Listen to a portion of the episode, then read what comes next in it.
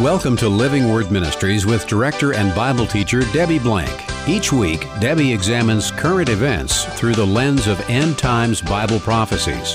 Please visit our website for information and past programs at livingwordministry.org. Now let's open our Bibles to focus on truths from God's Word with Debbie Blank. I want to offer my very special thanks to Jan Weil with Living Word Ministries, who hosted our show, along with, of course, Jackie, our co host, these past few weeks while I was in Israel. As a new teacher with us, I hope you found Jan as engaging in God's Word and understanding of it as I did when I re listened to those messages. Well, now we're back from Israel and ready to discuss something prophetically important that's happened recently in Israel. On September 15th, Jews and Christians worldwide stood in awe as they watched five cows being unloaded at the cargo bay at Ben Gurion Airport in Tel Aviv. You think, what's the big deal about five cows? Well, these weren't just any cows. These were five purebred red heifers, imported from Texas, of all places. A modest ceremony took place. Speeches were given. Incredible people were thanked for how they had developed these red heifers. And the hearts and the souls of people were changed as they talked about the prophetic opportunities that is coming to fruition with these purebred red heifers. Well, the importance of these heifers can be found in Scripture in Numbers 19, and we'll talk about that today. But the prophetic significance of these heifers goes way beyond what Numbers 19 talks about. They're an important piece of prophecy that must be fulfilled before Jesus Christ returns to establish his kingdom on earth. I'm Debbie Blank, so excited today to share with you the significance of these unique animals and what it says about the return of Jesus Christ. And I'm co host Jackie Sailors.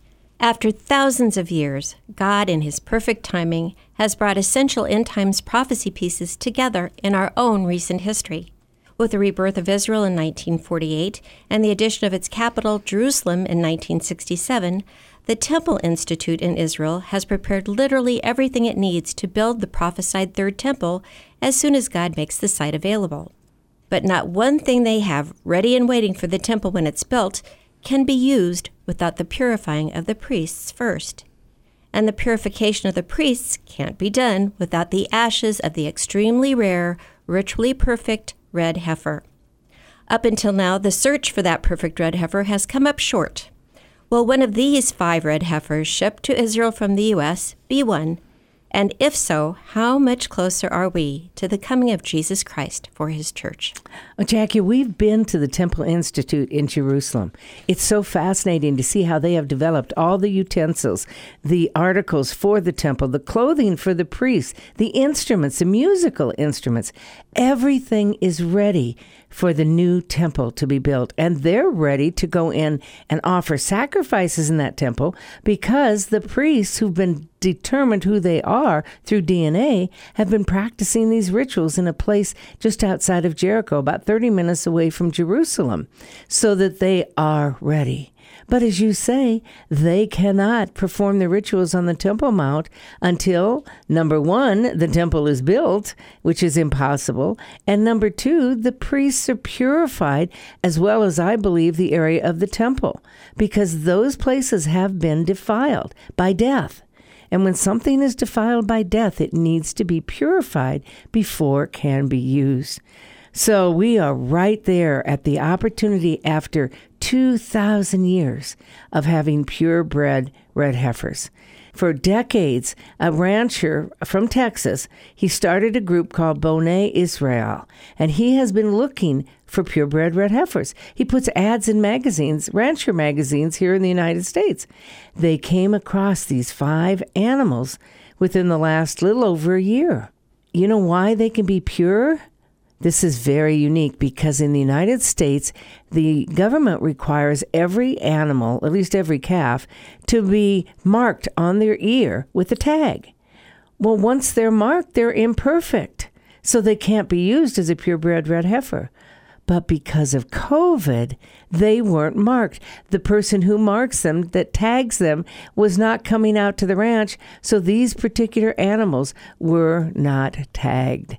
That was over a year ago because they're over a year old right now, and they're still perfect. according to the direction of the rabbis. Rabbis flew to Texas and they took magnifying glasses and searched every single inch of each one of those animals and didn't find one imperfection in those animals, including the fact that they didn't have their ears tagged.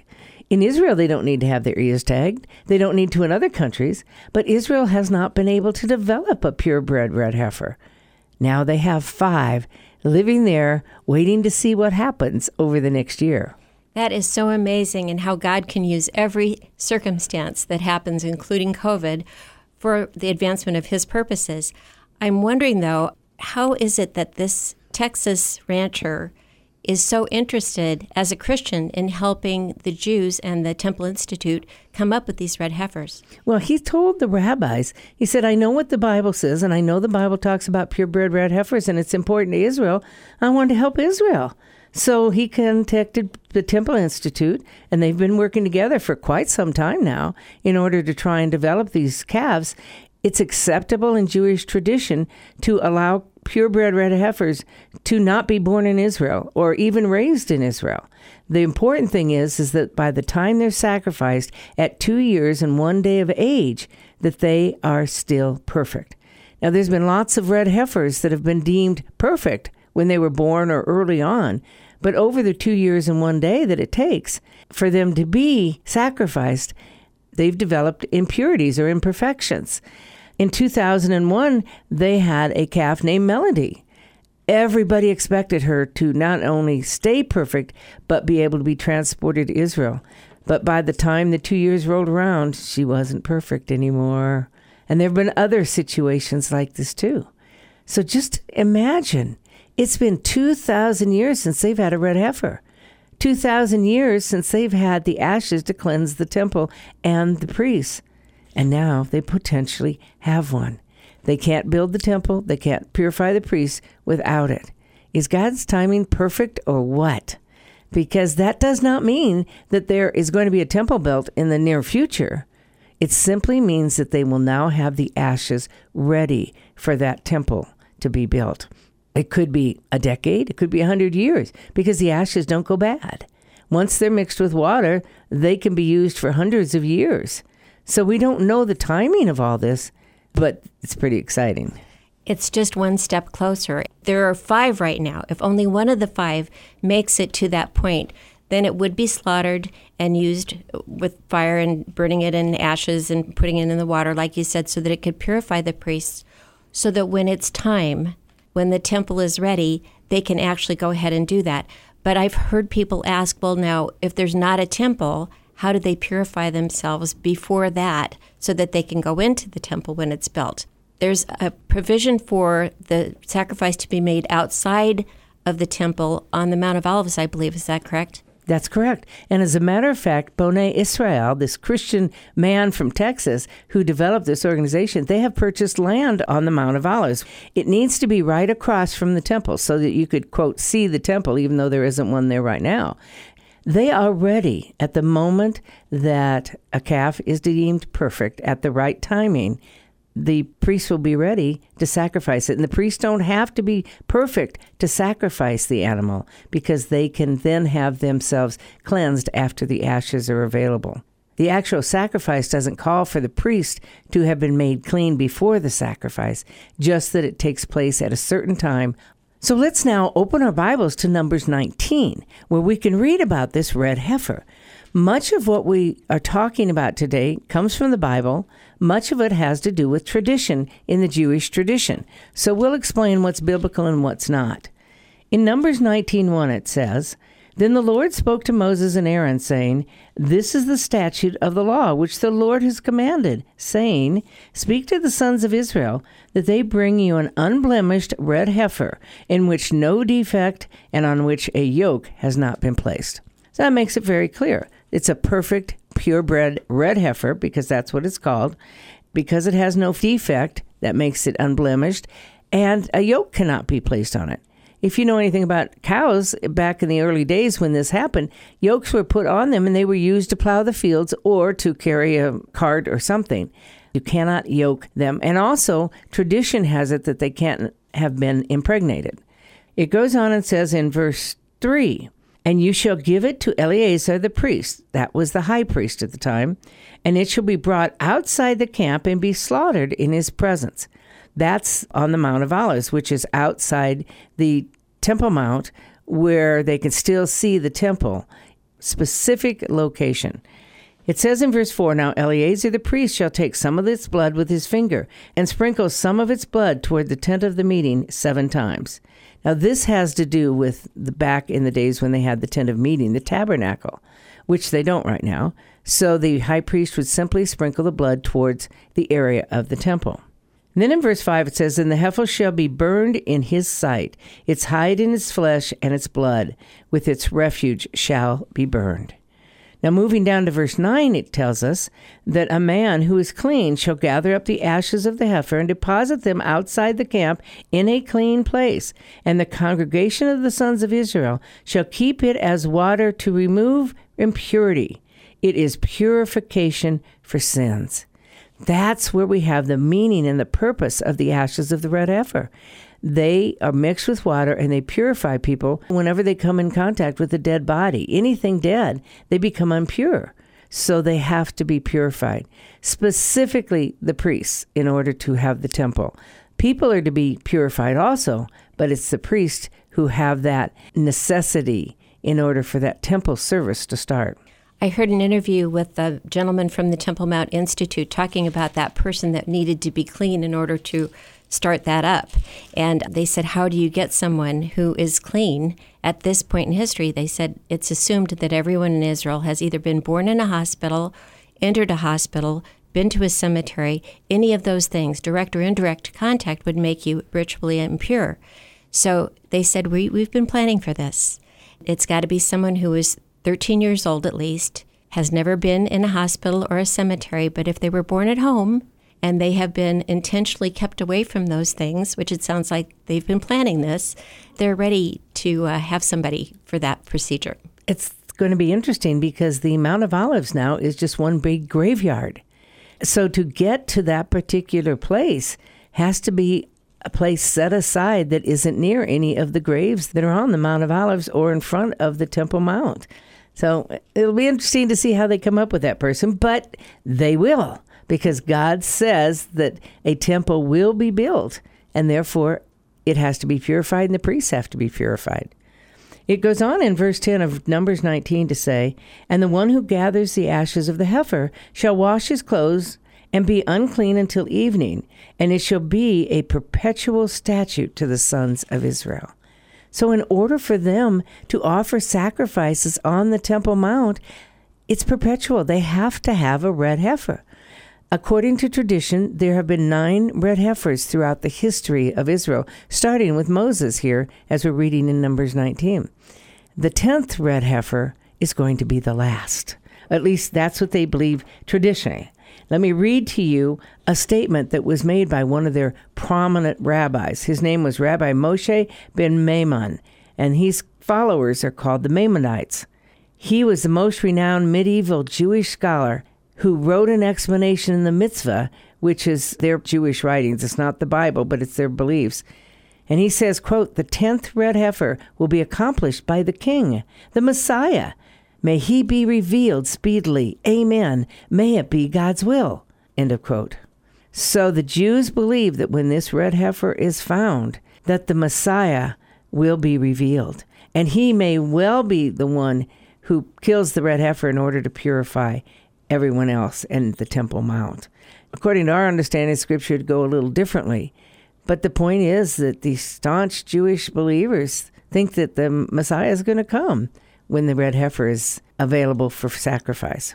So you can see why Jews would be extremely excited by this news. If they're following the traditions and they understand this, it's pretty exciting to Christians because it goes along with a lot of what we believe and how we understand prophetic scripture. So I'm just wondering why is it that Christians should care about this and in what way? Because we don't believe that they need to have blood sacrifices anymore. Christ took care of that, but there's a reason that we need to be interested. I'm glad you said that because the Jews still believe the Old Testament sacrifices because they do not understand that Jesus, as their Messiah, came to die for their sins. He was the ultimate sacrifice. He took care of the sacrifice of Passover. He was our Passover lamb, we're told in Corinthians. He took care of the sacrifice of Yom Kippur, where the lamb's blood was shed for the remission of sins for the people. Jesus is the one who fulfills all of their prophecies, but they don't see that. So they're still following the Old Covenant, the Old Testament rituals, which includes sacrificing animals. We do believe that Jesus has fulfilled the sacrifices, but they don't. So they continue to follow orthodoxly the Old Testament rules for the building of the temple, for the establishment of all the rituals and the priests and everything that needs to happen. That's why the Temple Institute has all of those articles already made, because they believe that the Messiah will come at this point, because many of them believe this red heifer will usher in the Messianic era. They're still looking for their Messiah to come. We're looking for our Messiah, Jesus Christ, to return. We're looking for the same person, but they don't see it that way. They're looking for their Messiah's first coming. We're looking for our Messiah's second coming. Jesus is the answer to both of those. So it's an interesting time for believing Jews and for religious Jews. Most Jews in Israel are secular. So the red heifer just went over their head. They didn't even understand any significance of that because they didn't understand the Bible and they don't know their traditions. But going back to the Bible in Numbers 19, it gives us a little further information. It tells us, starting in verse 16, anyone who's in an open field who touches one who has been slain with the sword of someone who's died naturally, or human bone or grave, shall be unclean for seven days. So there we go. If someone touches anything dead, they're unclean. Then for the unclean person, they shall take some of the ashes of the burnt purification from sin, and flowing water shall be added to them in a vessel. And a clean person shall take hyssop and dip it in the water, sprinkle it on the tent and on the furnishings and on the persons who were there, and on the one who touched the bone, or the one slain, or the one dying naturally, or the grave. There it says it needs to sprinkle the tabernacle, which in our times would be the temple, as well as the unclean person. Verse 19 Then the clean person shall sprinkle on the unclean on the third day and on the seventh day, and on the seventh day he shall purify him from uncleanness, and he shall wash his clothes and bathe himself in water, and shall be clean by evening. Well, I read you that because this is very specific as to what they're supposed to do with these ashes. It tells us in verse 21 it's a perpetual statute for them. They've said that twice in here. And yet, for 2,000 years, Jews haven't been able to do it. This is important for the religious Jews, but it's important for us. We know that Jesus has fulfilled all the sacrifices, but it's important for us from the prophetic significance that we're going to read about over in Daniel chapter 9. Daniel chapter 9 is talking about the end times, the time of the Antichrist, the beginning of the tribulation period. It says, starting in verse 27, and he shall make a firm covenant with the many for one week. But in the middle of the week he will put a stop to sacrifice and grain offerings, and on the wing of abomination will come one who makes desolate, even until a complete desolation, one that is decreed, is poured out on the one who makes desolate. Now that's a lot of words, so let me interpret it for you. It says he, the Antichrist, is going to make a firm covenant, a forced covenant, a diplomacy covenant, but one that's forced on Israel for seven years. Obviously, because the sacrifices are going to end in the middle of the seven years, that means that they're going to have sacrifices the first part of the seven years of this agreement that the Antichrist makes with the Jews. But then it's going to be stopped. Well, for the Jews to have sacrifices, they must have a temple. And the sacrifices must be done right outside in the court of the Gentiles of the Jews on their Temple Mount. So there's very specific rules as to where this temple is going to be built and to where the sacrifices take place. Let me go back to say right now, on the spot where they believe the temple once was, the first temple and the second temple, there's a Muslim mosque called the Dome of the Rock. There's also another mosque on the Temple Mount called the Al Aqsa Mosque, but it's further south. It could stay there, but the one on the Dome of the Rock would have to be replaced with the Jewish temple. There is a possibility that there's another place a little bit further north called the Dome of the Spirits, where the temple may have originally stood. And if that's the case, then the temple could be built there. But anyway, the Lord's going to have to do some really miraculous things to have the Dome of the Rock and the Al Aqsa Mosque disappear one way or another, or have someone give authority for the Jews to build their temple up on the Temple Mount near the Dome of the Spirits or any place else. It's impossible. The Muslims aren't even allowing Jews all the time to go up to the Temple Mount, let alone to have that mount become a place where their new temple is built. So we've got a lot of things that have to happen before the temple could ever be built. But before that could even happen, you have to have the ashes of the red heifer. But what's interesting is we have seen the impossible happen. People didn't think that Israel could ever be reborn, and yet it was in our lifetimes, or at least people who are a little bit older than us. They also thought it would be impossible to have Jerusalem back as the capital, and yet we saw that happen. We didn't think it was possible to recreate all of these temple services and sacrifices, the utensils for those things, to even come up with who the priests would be. How could you come up with who the priests would be? Because all the genealogies were destroyed when Jerusalem was destroyed in 70 AD. And yet, because of DNA, they've been able to come up with the people who would be in the priestly families. And so they've been able to create the garments and have rehearsals for these priests so that they know what to do when the time comes. They're ready because they have faith that because God did the impossible, he can still do the impossible. So who knows what's going to happen on the Temple Mount? We just know from prophecy, from God's word, that it's going to happen. Amen to that, because God's promises are sure and they will happen. And he is in the business of doing the impossible. As you've said, he's already done it. So, as we look at Revelation chapter 11, verse 2, we can see that during the tribulation period, the temple will be built, a new one, the third temple. From Jewish tradition, it has to be built on the exact site of the first two temples, which is the Temple Mount where the Dome of the Rock is. This passage in Revelation 11 starts in verse 1 when it says, And there was given to me a measuring rod, like a staff. Someone said, Rise and measure the temple of God, and the altar, and those who worship in it.